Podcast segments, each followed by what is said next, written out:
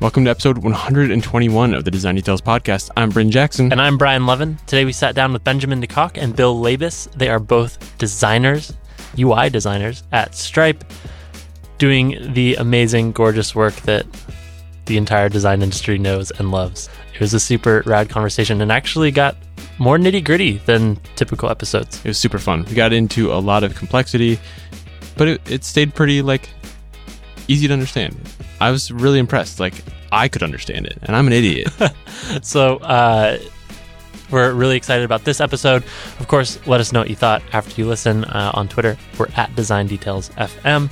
But before we get into the show, we want to thank two sponsors for making this episode possible. Our first sponsor is, of course, Ueno. You know them, you love them. They're one of the best design teams uh, in the industry right now. Amazing illustrators, amazing designers, cranking out killer work for some of the best clients in the industry. Folks like Google and Airbnb and Cisco and Reuters. Their work is gorgeous. Go follow them on Dribbble. Check it out. Go to their website, ueno.co. That's U E N O dot C O. And they're doing a weekly happy hour every Friday evening in their office in Soma. We just went this last Friday and got to hang out with Helena Price again. Super fun. Uh, so follow them on Twitter, ueno.co spelled out, to get heads up on the next happy hour and who their future guests are. We're super excited, and Bryn are definitely going to be going to more. So come say hi to us as well. Uh, we'll be there. And if you need a job, if you want a new gig, a switch, something new for your life, they're hiring. They're hiring product designers and they want you. They have offices in New York, San Francisco, and in Iceland. So do it. Go work for them. Go to ueno.co, click the careers link in their header, and of course, tell them we sent you. Uh, we are huge fans of Ueno and so glad to have them as sponsors of the show. Thanks, Ueno. Our second sponsor, as you would expect, Dropbox. They take care of everything just the way you expect them to do it without any effort. See, just like the podcast, they make this happen. Just like it gets to your ears because of them, just the way your files get to your other computers and stuff. This is this metaphor is like really stretching it, but I kind of wanted to go for it. Uh, whether you're sketching, coding, prototyping, Podcasting. literally anything else, Dropbox is with you throughout the entire process. It just handles the backbone of making sure your pla- your stuff is where it's supposed to be. Uh, it works with any kind of file, so you're free to choose the tools you need for every single project. And when you're ready for feedback, you can send large files to anyone fast, get their feedback right in line. It's all pretty amazing and makes our whole lives easier. Uh, conversations can happen right alongside the work itself, and they just sync to every device for you and handle everything. It's how many times can I say everything in an ad read? Is that okay? It does everything. Dropbox gives you the freedom to work on anything from anywhere with anyone you choose. You can get started. Check them out. Dropbox.com. Thank you once again to Dropbox for sponsoring the show. This is episode 121 with Ben DeCock and Bill Labus. Hi, I'm Bill. Um, I'm a UI designer, uh, currently working at Stripe. Um, and before that, I was at a startup called OnFleet in also in San Francisco. And way before that, I was originally from Florida um, and moved out to SF about three years ago. Sweet. And uh, my name is Ben. Um, I am also a UI designer at Stripe. Um, I work from Belgium, um, so I just uh, come here in SF every uh, two months or so. And um, yeah, that's uh, pretty much it. You're so specific in both saying that you're UI designers. so what does that mean for you at Stripe? Uh, I think I use UI designer just because if I say designer, like every time I try to to tell someone that, they're like, "Well, well what do you design?" uh, but yeah, actually, for the most part, that is the majority of the work I do at Stripe is UI design. Also, I guess if you'd consider like the the stripe.com website not really UI but like marketing maybe, then I guess it's also that type of work, but Mhm. uh, yeah, I don't really touch print design or anything like that. It's mostly UI and web work. Lucky you. Yeah, I don't mind it. Print is rough. Yeah. yeah, I, I- I guess there's uh, like a big focus on uh, you know interactions and and uh, user experience, etc. Uh, so um, uh, I guess it's more specific than just you know web designer. Uh, so it's more more than just uh, painting nice pixels on the screen.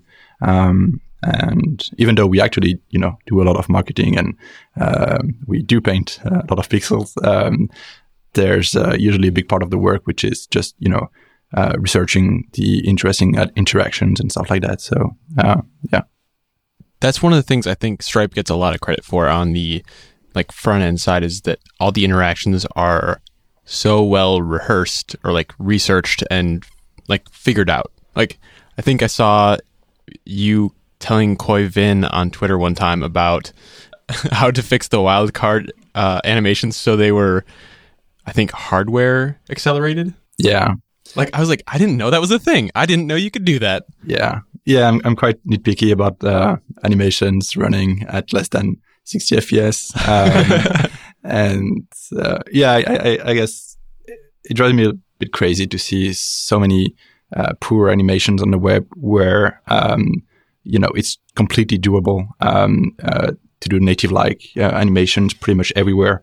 So one of the things that's really cool. And and also that's really terrible about the web is that it's extremely easy to get started and to, to have something working you know immediately.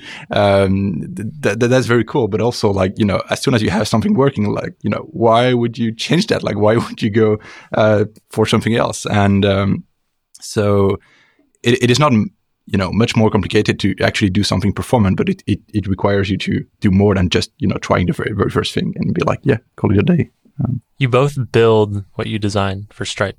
Do i have that mm-hmm. correct? Um, uh, most of the time yeah. Uh, i guess i didn't code the stripe ios dashboard uh, yeah sure. app, but uh, when it's web stuff yeah. Can you talk a little bit about how that structure came to be, or even more broadly, like the design structure within Stripe and how how designers are kind of divvied up between the actual coding and building of the sites that you guys or the pages you guys are working on uh, versus maybe some other product stuff in the iOS app. Um, I mean, Ben will probably have more insight into the history of the team since he's been there longer, but I think the the current breakdown right now is the design team kind of doubles as the the front end site team. Um, so like specifically for stripe.com, uh, basically there's no separate engineering team for that site. It's just design does it. Um, and I think it's mostly just come about from the fact that pretty much everyone Stripe has hired for for design up until this point has also implemented their own designs, and so we all enjoy doing it as well. Does that carry over to mobile? Uh, mobile, no. Uh, More web? as far as native stuff, yeah. So, Okay. like Ben mentioned, uh, we did have we have engineers who who wrote the the iOS dashboard app, uh, and there's also a separate engineering team who works on the dashboard for the web. Okay. Um, obviously, those are quite a bit more involved than Stripe.com, but uh, yeah. So, site though is is basically design team. How many designers are there? I should have this off the top of my head, but I never do. You designed the staff page, right? So you should know this. Right. I think we are uh, six designers right now. That sounds right. Is that including Malta or? No, it's six actual designers. And, and oh, dude.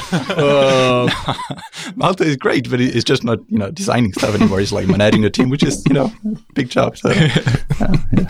But dig in a little bit more here. Like, why is the structure of Stripe such that you hired people, hired designers that could implement their own designs? Why was that a a hiring process requirement? I wouldn't say it's a requirement. Uh, it just happened uh, that way. Uh, so Ludwig, the first uh, designer at Stripe, um, Pettersson, was- Ludwig yeah, Pettersson. Yeah. um, he's extremely technical. So he um, he designed the whole uh, the first the first site and, and the first dashboard, uh, and he actually implemented most of the dashboard by himself, um, at least the, the first version. And I was a second designer at Stripe. Um, I'm I wouldn't say I'm as technical as Ludwig is, but I you know very much enjoy doing that. Yeah, Stri- Stripe is a fairly geeky company, right? Like you know, our our main product is basically an API, so um, uh, I would say most of the designers uh, interested in the, in the company uh, are also interested in code and stuff like that. Like they should be able to understand what what we are doing, basically. Um, so yeah, it just happened naturally. Um, and and to be fair, we we definitely were more interested in, in designers uh, who can code their own stuff because usually we get better results that way. Um, because you know the, the designers can uh, spend a lot of time tweaking like animation curve and stuff like that, making sure uh, every pixel is exactly like their uh, original mockups and stuff like that. So um, yeah, it, it, it is just like almost a quality insurance for us. Can you talk a little bit about the actual process here? Because some of the pages that get shipped are at a fidelity that most people dream of having the time to do. Uh, from animations and timing these beautifully choreographed, like I'm thinking of the the relay page where it's like pinging out and like it hits the little stars. Just ridiculously complex. I imagine that takes a ton of time. Uh, what's the process like to actually think that whole thing through from from start to deployment? I guess. To ask, I've I've never actually inspected that element. Is that SVG? That one is uh, a Canvas. big canvas element. Okay. yeah. I Uh, inspect everything, so I'm like, how in the hell? And then the Bitcoin page Yeah. was not Canvas. No, that's It's just like- elements. All all elements. Oh my god, how does this happen?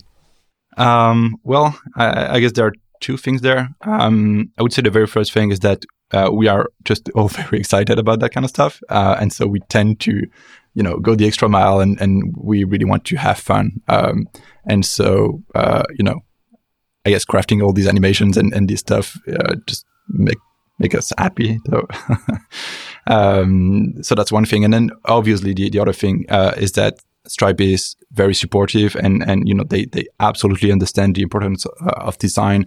Um, and so I, I don't think we ever had like, you know, a deadline preventing us from going the extra mile and, and, and, and implement, uh, the ideas we, we wanted to do. You know, sometimes, of course, uh, like for the, the last projects we, we launched, we had a pretty tight deadline. And so we, we, we have to ship something at some point, Is of course. Atlas? Yeah, exactly. Yeah. But overall, the CEO is, is pretty much as nitpicky as we all are in the design team about animations and stuff. So He definitely seems that way. yeah, he, he's kind of, you know, uh, I was for Atlas, uh, because you mentioned it. Um, I was checking the, the, the commits, uh, right before the launch and I, I see a commit from Patrick, uh, where he literally reduced, um, uh, a text shadow, but like 0.5 or something like that. That's Um, rare, right? Yeah, yeah, no, absolutely. Um, and but it's great. Like you know, um, we feel like we are in a company where everybody understands um, the the importance uh, of design. So yeah, How do you split work then? So you both have shipped separate projects, then I imagine. mm-hmm. Do you ever cross and like collaborate on a specific launch, like the Atlas launch? Yeah, so the Atlas launch, I think, may have been one of the most collaborative things the design team in general has worked on thus far, um, just because there were so many moving parts. So we had, yeah, Ben was doing the the marketing page for Stripe.com, um, and basically like the overall visual identity of it, of the product, like the logo and the color scheme and whatnot. And then I was working on the slide deck for the presentation. Um, and we had uh, Philip on the team helping us out with like some crazy After Effects animations for the slide deck, and so yeah, that was that one was pretty collaborative. Other ones have been less so.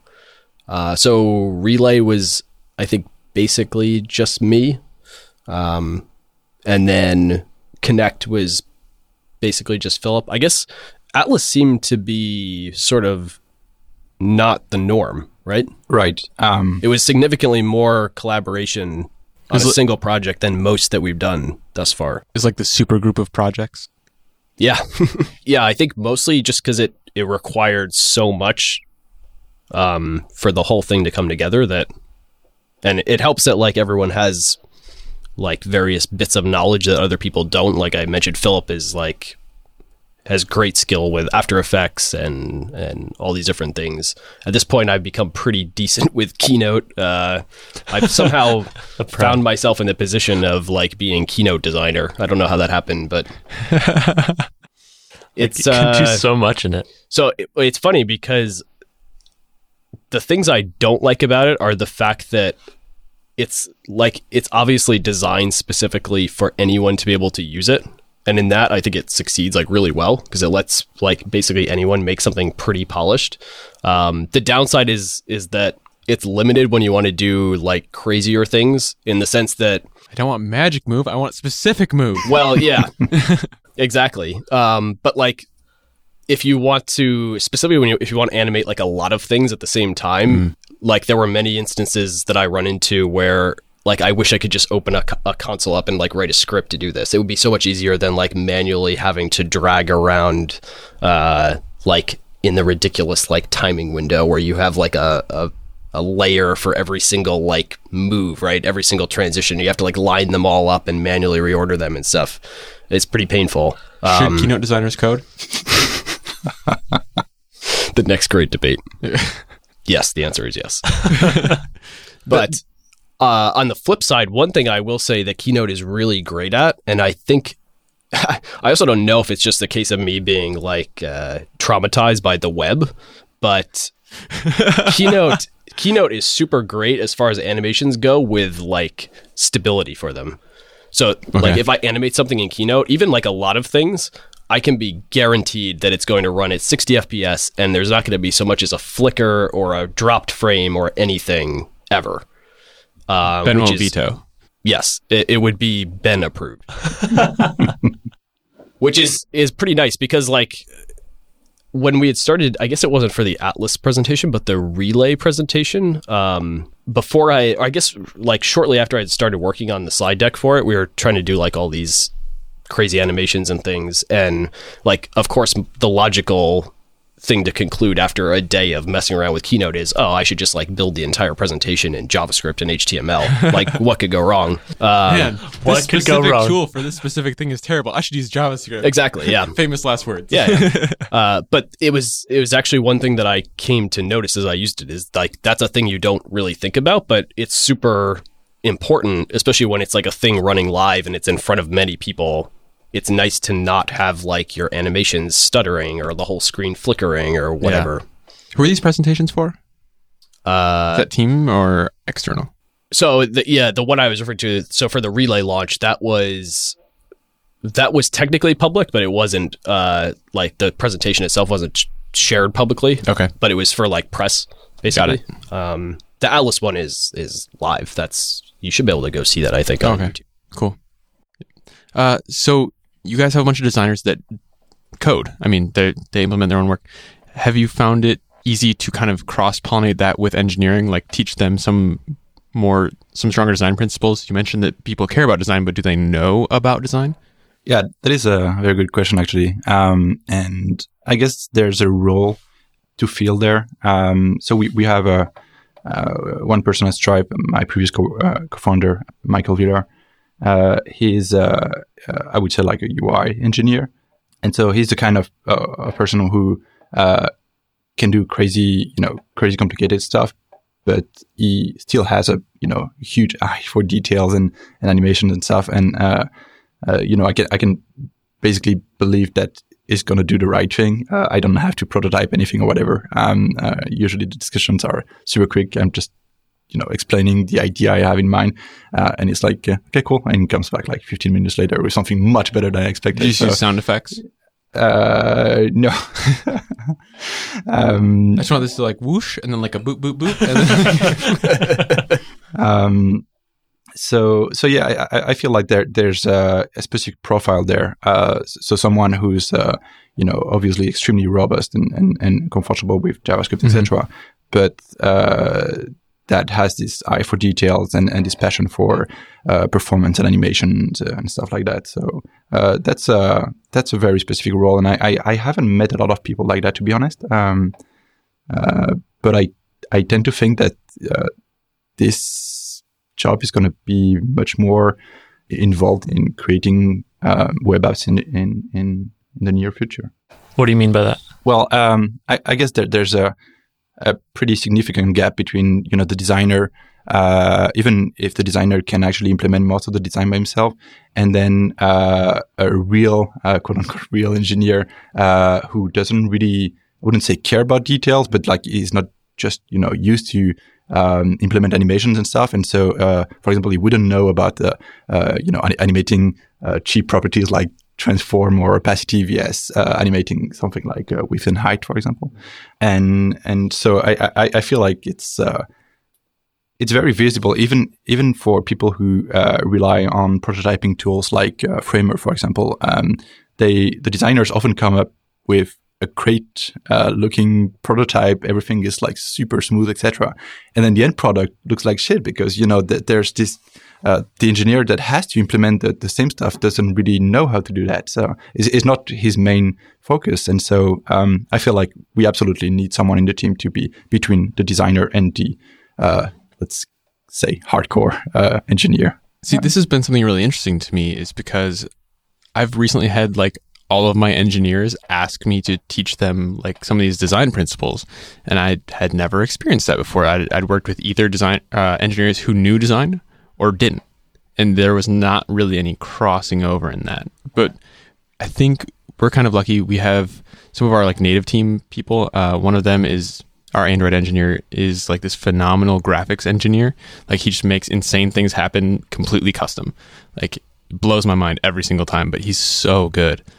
And so yeah, I that, think that that's pretty unusual, right? I think So- people seeing that it kind of encourages them like, oh, I should do this too. yeah, yeah, Seems like a, a mutual respect kind of thing. Like that flows two ways. It's an engineer that respects the craft of design and sees the details and the animations and appreciates why they are the way they are.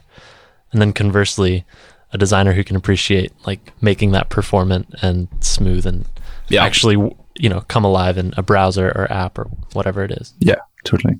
From a visual standpoint, I think Stripe is interesting as well. A little more surface level, but you guys You're have calling them shallow. No, uh, I'm like literally the surface, what what people see. Um, Those gradients. yeah, gradients, Those atlas gradients. Was like, shadows, how do those work? Like what? Drop shadows and depths and Z index and all this kind of stuff that largely the industry kind of has turned turned their backs on, at least in mobile. Uh, how have you guys built the visual style and kind of refined that over time? I mean, I can't say that I had a ton to do with building it, um, since I, at the time that I joined a year ago, it was pretty, pretty decently solidified. Uh, like the current style you see now as a Stripe brand.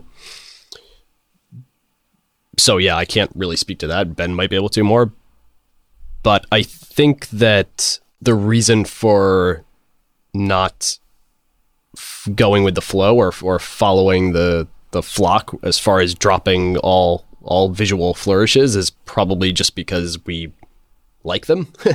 And there didn't really seem to be any good reason to do so. Interesting.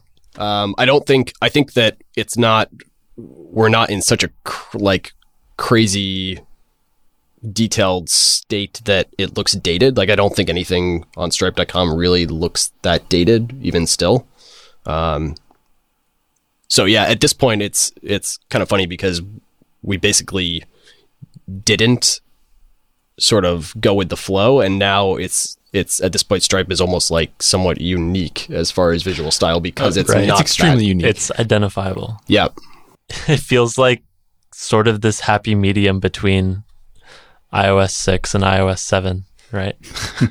Like yeah, it's not so strong on the flat and it's not so strong on just crazy gradients and shadows, yeah. but it's like happily in the middle and it feels really, really good.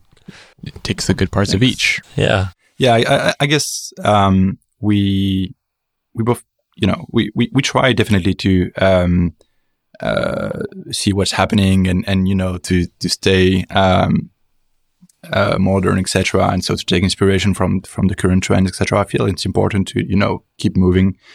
Um, but at the same time, I, I we have definitely been uh, questioning a lot of modern choices. Um, you know, I, I- feel like it's more than just purely visual uh, decisions. Like you know, uh, I, I still think I might be old, but that the button should look like a button.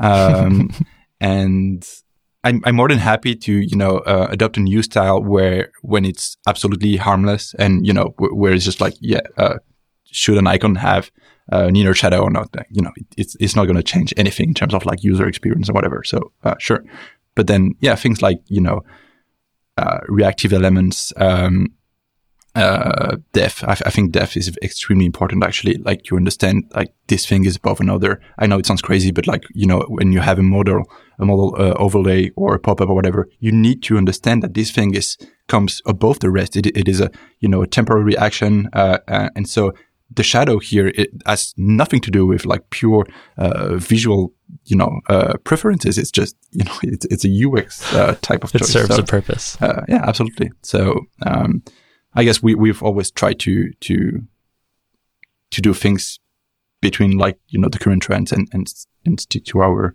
uh, to, to the things we believe in. so yeah.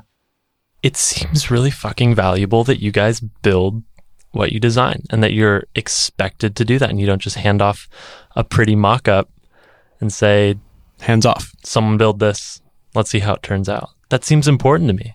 Yeah, I mean, I think there's a there's definitely a flip side though, um, and it's it's something that actually Malta, uh, who you had on the show, the head of design, has been championing since he got here, and I I would agree with him in that. Didn't he get there right when you joined?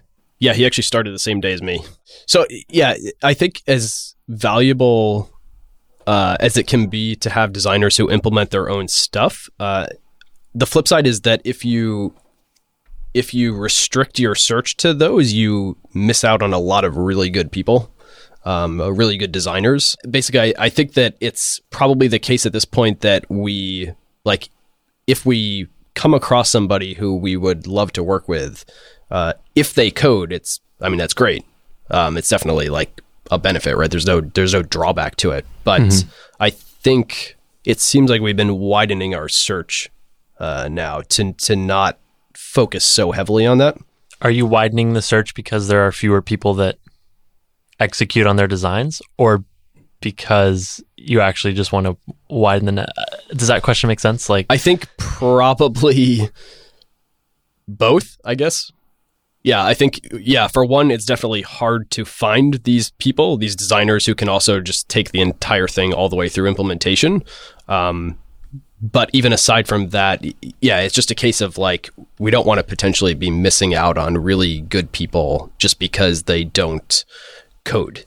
Um, one because maybe one they they don't and they have no interest in it and i think that's also still fine uh, because i i'm fully confident that we can set up whatever structures we need in order to make them successful um, by be it pairing them with with engineers or even like ben was mentioning sort of like ui developers who are s- sort of a bridge between pure design and pure engineering or also it could be the case that we find people who do not code but would like to learn to.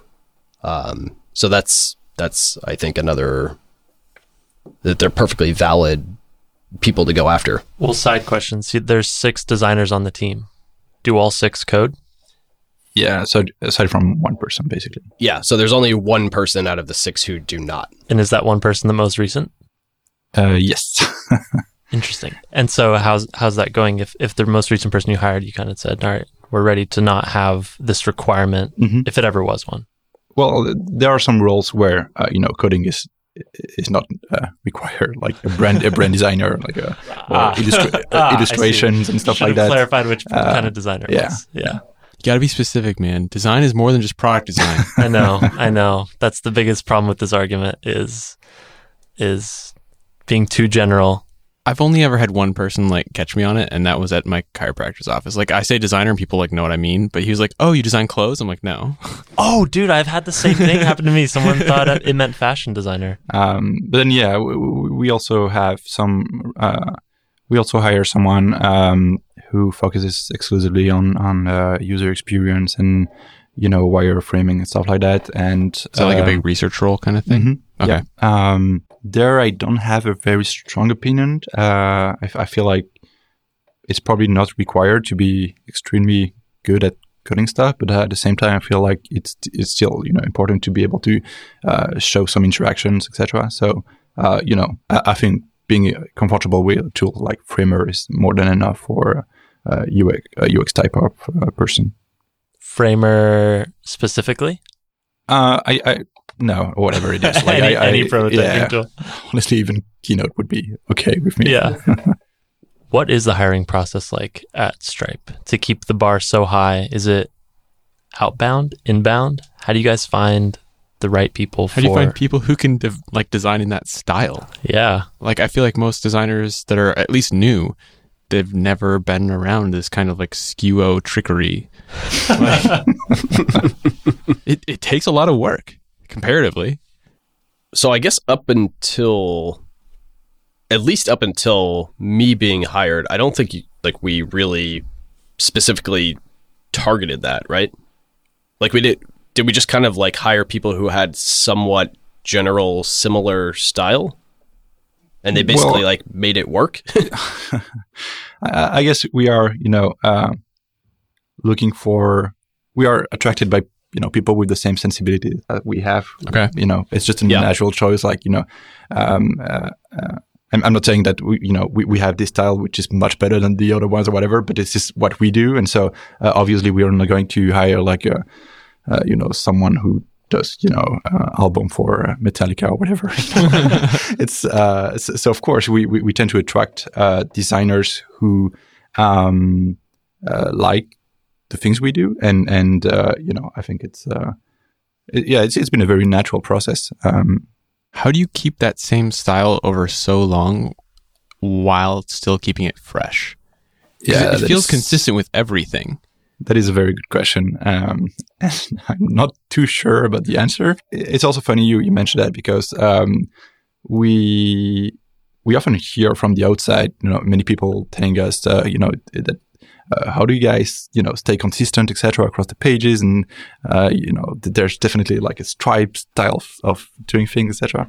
And from the outside, we, we we have nightmares about that because we we feel like everything is so inconsistent, and, and you know, it's uh, um, and so we are actually in the in the process of trying to um, clean things up a little bit and and to so, so a, a lot of things just happen naturally so far, um, but it's not going to scale forever. Uh, you know, the more designers we, we bring in the team, the harder it is to uh, keep things consistent, etc. And so we, at some point, we we, we need I wouldn't say uh, rules or guidelines, but like uh, at least something we can rely on uh, to create uh, um, to have a, a strong identity and uh, yeah. A style guide. Yeah. W- well, y- yeah, kind of. I would say um, it, it it is it is extremely dangerous because um, on one hand, it is you know obviously super helpful to to have a document where you can uh, look up for like you know typical font sizes and and stuff like that. Um, and then on the other hand, I feel like um, something that has been working very well for us uh, so far is that the lack of like guidelines or whatever um, kind of allows us to uh, refresh our style constantly and to come up with new new things and, and to keep improving uh, our visual identity. Um, so it's a it's a helpful tool, but it's something you know that can be dangerous. Uh, so yeah. So what happens when you're actually building a new page? Uh, is it looking at the old one, copying and pasting some CSS to match, and then maybe tweaking it to fit that specific page and, and colorway or something? How does it work? Uh, yeah, I guess the the process is uh, pretty terrible. Like this is, so refreshing to hear. yeah. No, yeah, we, we- we, we don't have like, uh, you know, a secret weapon or whatever. It's usually like, um, so, you know, first we, we, we, um, very few of us have actually been creating uh, the, the marketing pages on Stripe. So uh, we sort of remember what we did before. And so, you know, it's, uh, that All obviously in your helps. head. oh God. Where's that Um, hack I put in last time? Uh, so that's one thing, and then the other thing is that um, yeah, I, I feel like we since we all have the, the same approach or uh, visual style, uh, you know, it's easier to stay stay consistent. I know it sounds stupid, but you know, we, I, I guess we, we all tend to to agree on the same the same things naturally. So uh, yeah, we What's something you disagree on How do six designers like Yeah, not this- disagree constantly? all the time? Um, I guess it's when we try to come up with something radically different or completely new, or when we, you know, explore new stuff.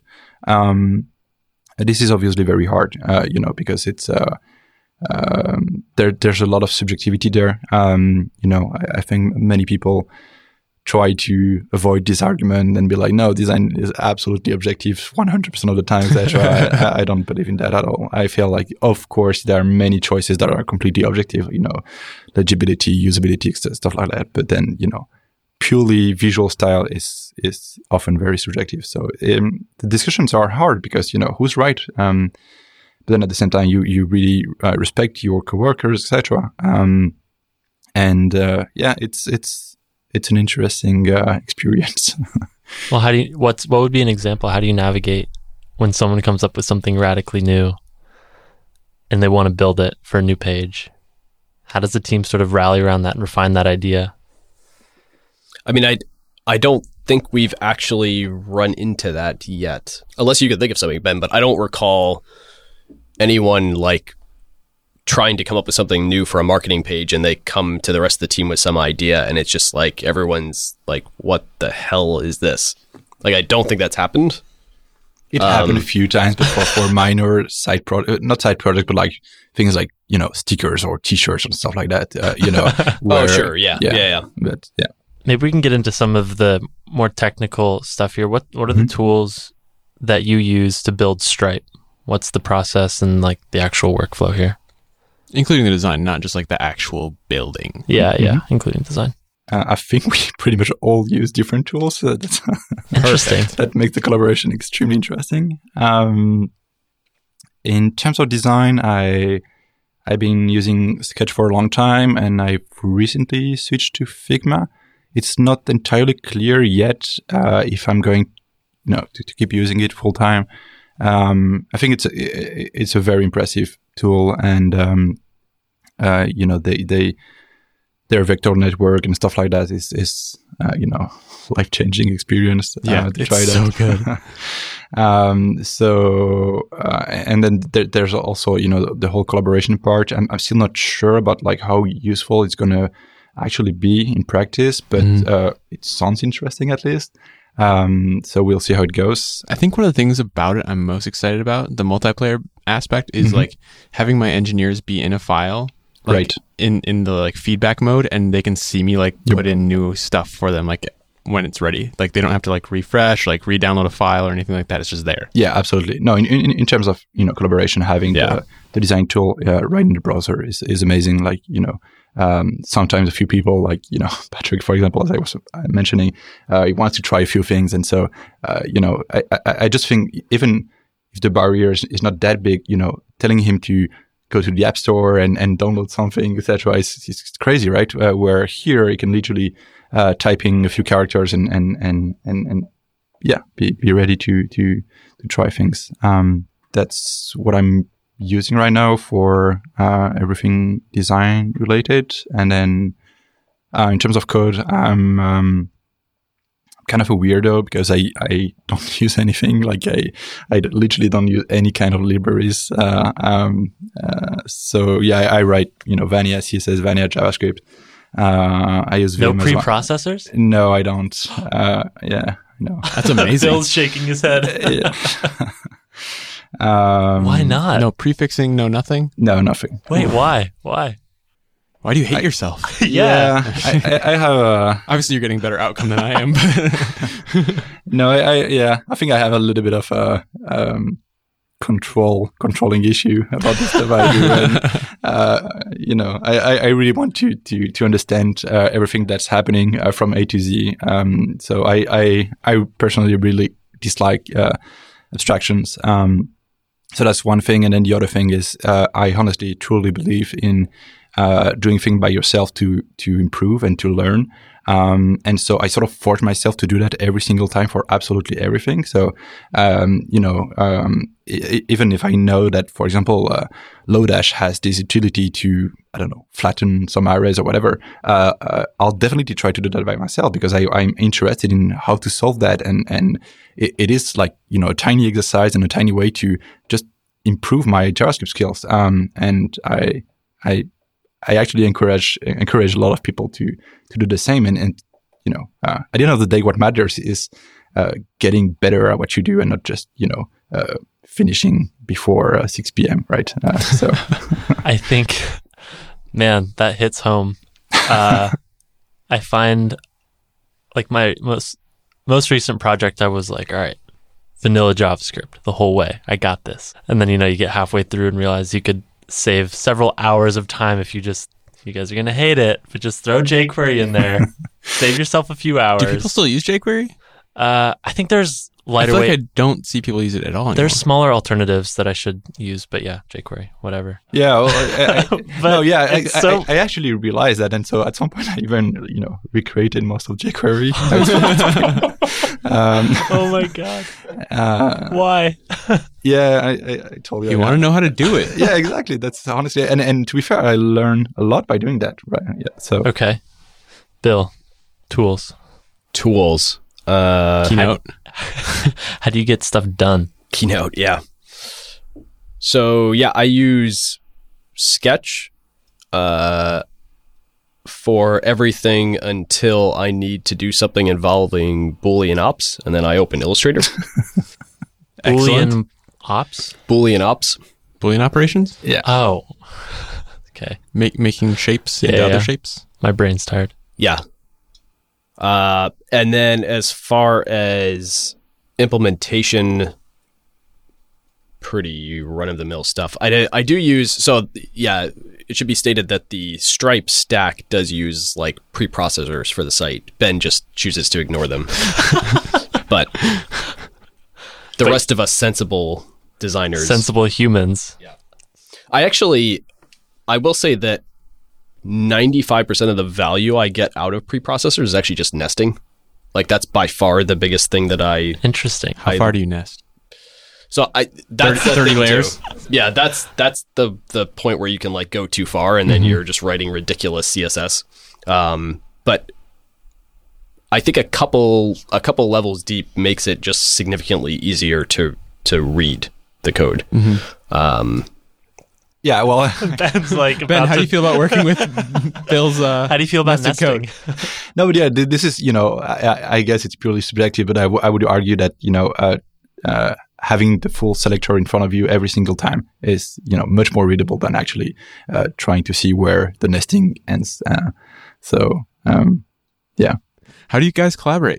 Since you have very different CSS, apparently. yeah, I, I guess the one who you know starts a product wins basically. Okay. pretty much, yeah. so every product is built differently. Yeah, well, t- to be fair, uh, th- there are a lot of inconsistencies, and and and um, uh, you know, we we're we're still trying to figure that out. Uh, you know, the, the team has been growing quickly, and and you know, it's it's a startup. Like you have to figure out things, you know, as they happen. And yeah, uh, it, it's far from being like this, you know, ideal unicorn world uh, where everything is perfect and is super consistent, etc.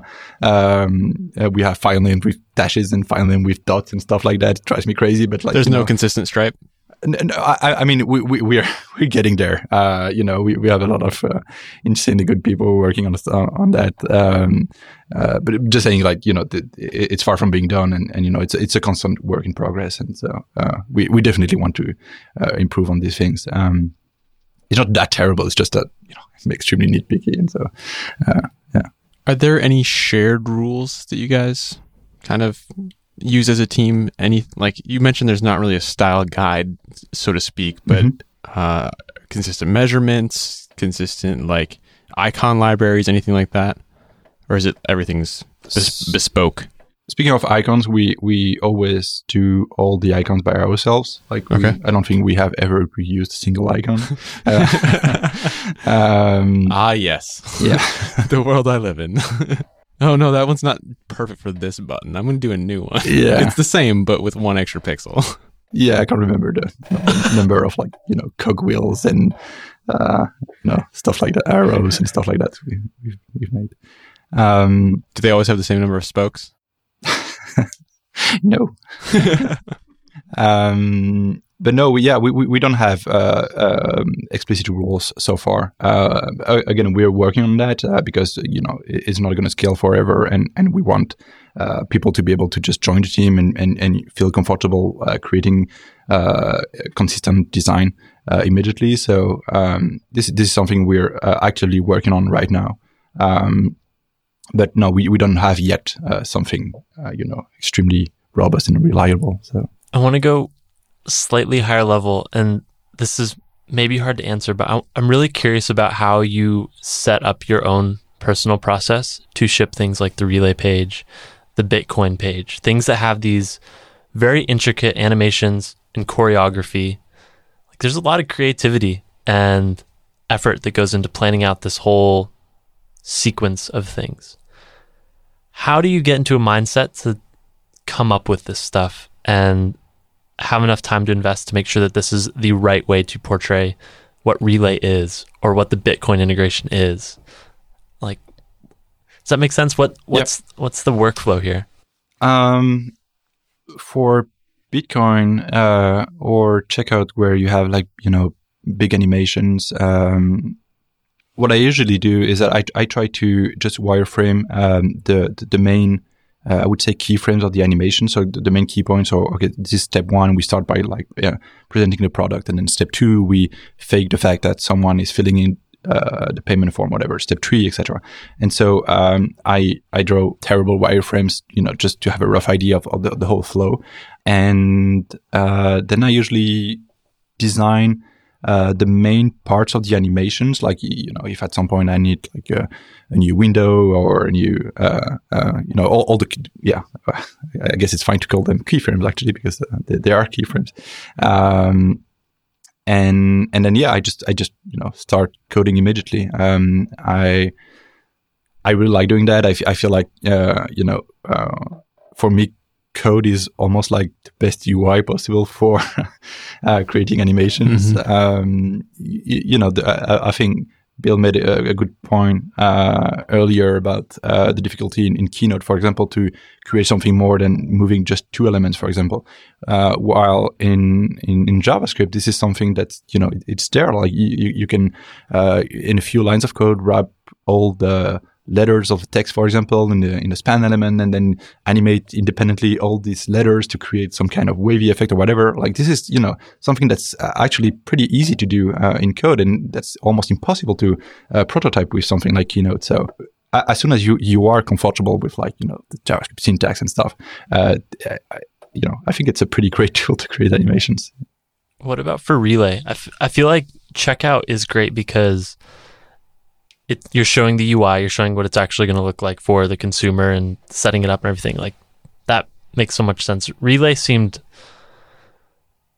a lot more conceptual right like you're trying Yep. to illustrate Yep. what the concept of relay is it's not necessarily a ui so how'd you approach that one Relay was an interesting one. Uh, so it, I'm trying to think back to. There were definitely several several versions of that that top header animation, like the the thing that's sort of showing, like you said, the flow. The orbits, or yeah Th- that's that's connect. Wait, so which one are you talking about?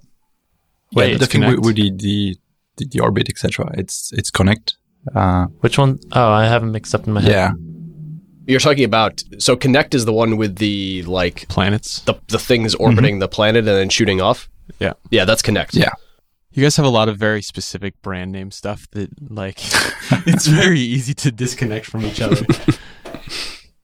so relay's like no, a relay's tour. the same thing. Relay's the same thing. What? What? Conceptually, not the same UI, uh, not the same design, but It's conceptually, literally the same planet, and it's got.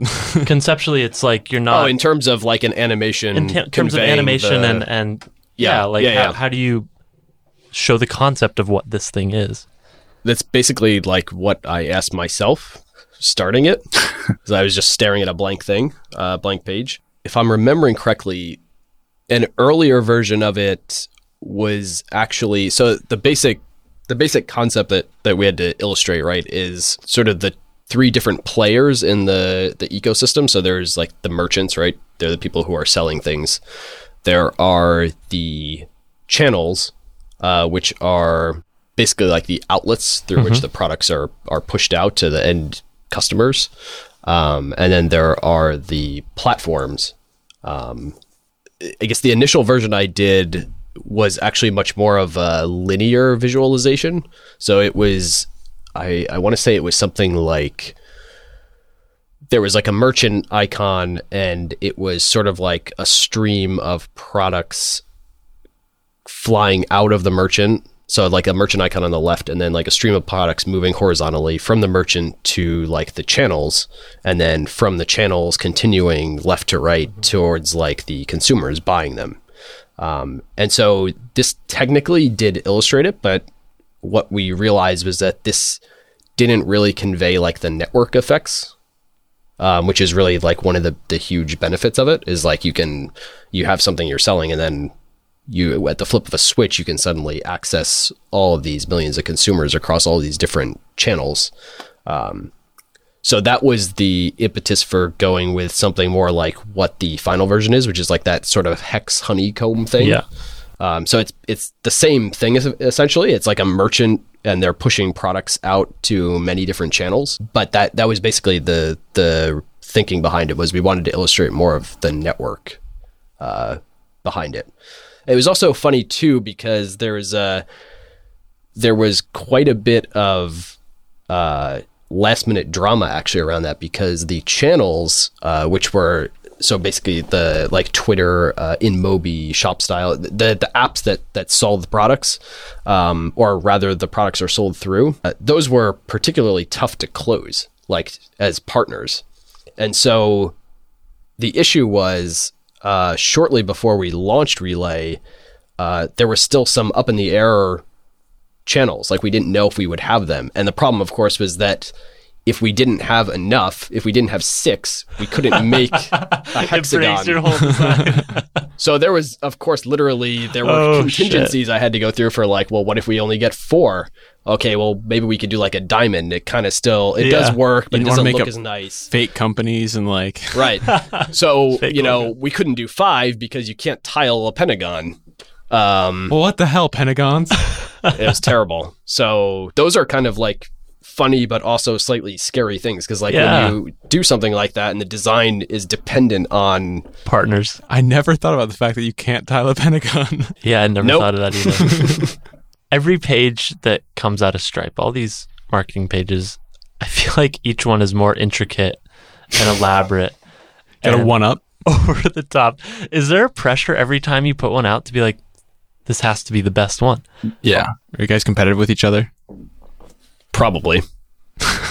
well in, in a good way like it- you Yeah. know, uh, Yeah, I, yeah. I think i think it's uh it's a good incentive um to you know at the end of the day we really want to you know be good at what we do and to have a lot of fun doing that and to have many you know tiny easter eggs uh, things like that so um i i I think we all uh put a lot of pressure on ourselves um nobody's actually telling us to you know this page I, you know needs to be much better than the previous one um but More this is- animations. yeah.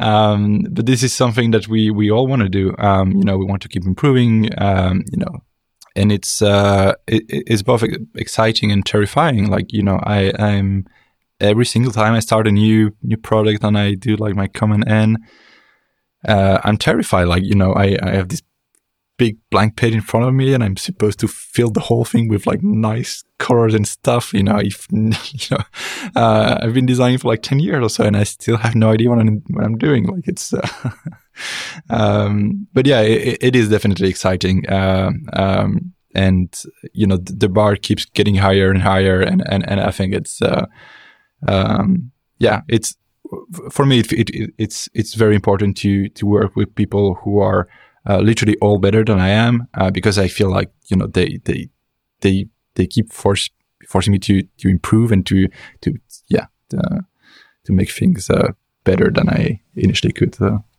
Do you guys have formal critiques for these pages and everything that you put out at Stripe? Uh, we do do design reviews. Yeah. Is that like a critique? Uh, pretty much. Yeah. Is that just the design team or is that everyone?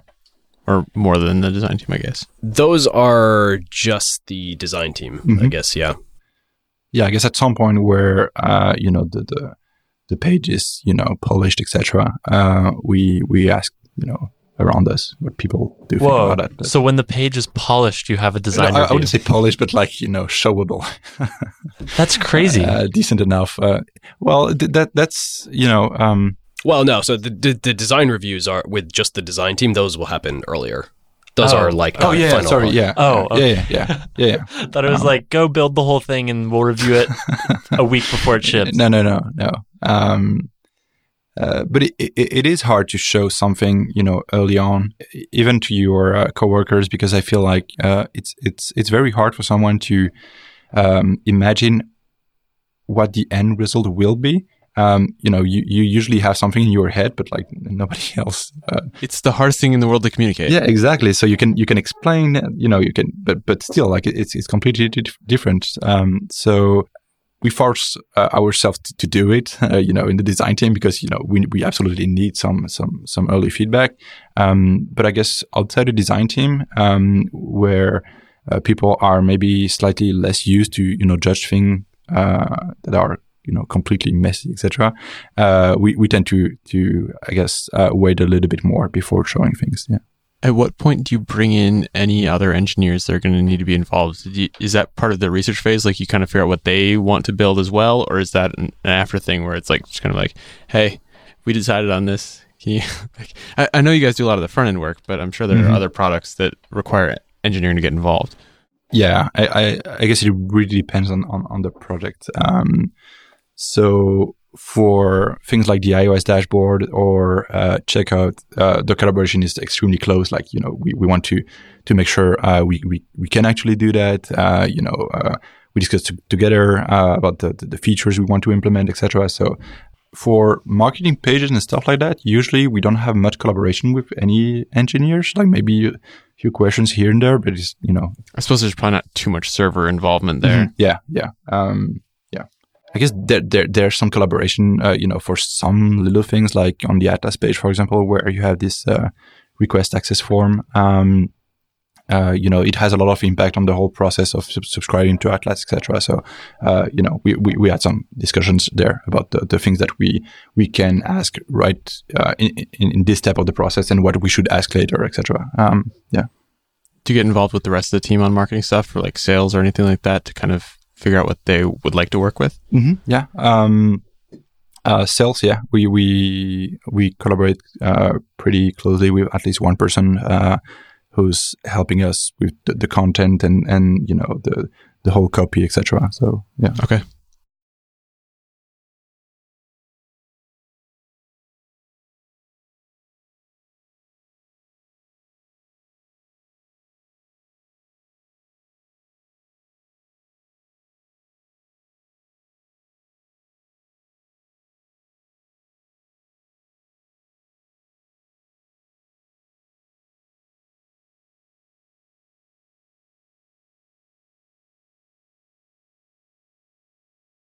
If we have a few minutes left, it'd be cool to just hear maybe an abridged version of Brian's saying it like he's being polite, but he literally chained them to their chairs. They can't leave. Yeah, you can't leave until you tell me how you got here. How did you end up at Stripe designing and coding and and building the things that He you flew built? on a plane, he rode a motorcycle. Pointing with my finger really helps on the microphone. he did this and he did this. Uh no, maybe just an abridged version of, of like what your your process was. We don't have to get super crazy, but I am curious how how you guys got into this whole world. Sure.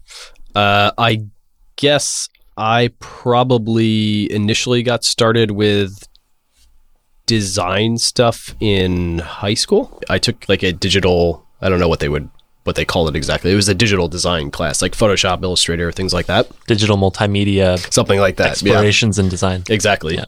Computer graphics or something. Yeah. So that was, I guess, my intro to it. Uh, yeah, before that, I had done like, I was kind of like into art, but it was more traditional art type stuff, not really design. Uh, but anyway, yeah, so I took some courses in high school and then actually went to university uh, at Winthrop in South Carolina, uh, but not for design, for it was I'm trying to remember what they called it. It was basically like a computer science degree, uh, but like focused on on web apps essentially. What? That was, was- a major? It was it was so it was actually the first major uh, or it was the first year that they had introduce this major. That's amazing. Pretty amazing. sure South Carolina's not supposed to be like leading on that kind of stuff. Yeah, it was supposed to be uh, backwards. It was impressive. Yeah, it was a computer science degree, but it was focused. I don't remember. They had a really weird name for it that didn't really fit at all, like digital information design or something ridiculous. But it was essentially like web app development, like computer science degree, but more focused towards like front end development and things versus like like they didn't go as heavily into like algorithms and like CPU architecture, the type of stuff you would get in like a more traditional uh, like degree for CS. Um, but anyway, so I did that, and I was there for about a year and a half, I guess, three semesters. Uh, but then I decided to leave to join a startup uh, in Florida. Uh, so my the rest of my family were we had moved to South Carolina, and then they moved back to Florida. Um, and so I started at a startup in Florida that uh, built audio video software, or uh, sorry, home home automation software. Uh, so this was like tw- 2010, like smart home stuff. right? So Yeah. right after the iPad came out. Uh, so it was basically at the time that was a novel thing to be like using the iPad to do all this home automation stuff. Up until then, it was companies like uh, Crestron and whatnot that were super proprietary and expensive and not great. So I basically worked as the only designer at that company, uh, working on like the UI for the app. So I did that for two and a half years, I guess, and then moved out to San Francisco to join a small startup called OnFleet. And so they, again, I was the only designer. There we built uh, sort of logistics software for local deliveries. So like this whole big boom um, in the past few years with like get everything possible delivered on demand. At least in San You mean- Francisco. In San Francisco, you mean yeah. the best thing in the world?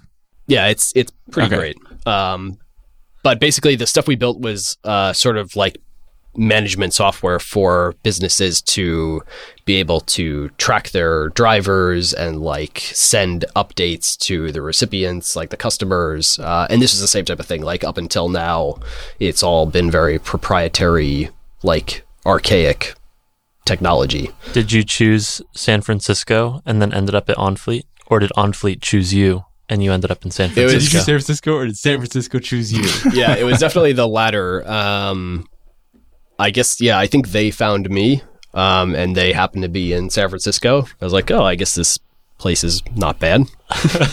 Ah, yeah, not bad. That's Yeah. a good way to put it. So, uh, yeah, so I moved out here for that three years ago, and then one year ago, I moved to Stripe. I think I've been at Stripe for a little over a year. How did that happen? Uh, so that was basically um, Ben annoying the hell out of me until I finally joined.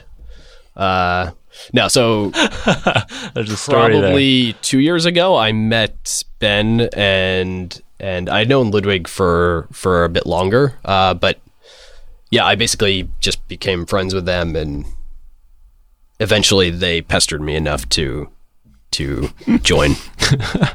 And you've been there for a little, little over a year. Uh, yeah, since March of last year, 2015. Cool. ben, why, did, why don't you live in San Francisco yet? That's a good question. Um, maybe, no, someday. Uh, Why? no, yeah. Um, Why do they let you work remotely?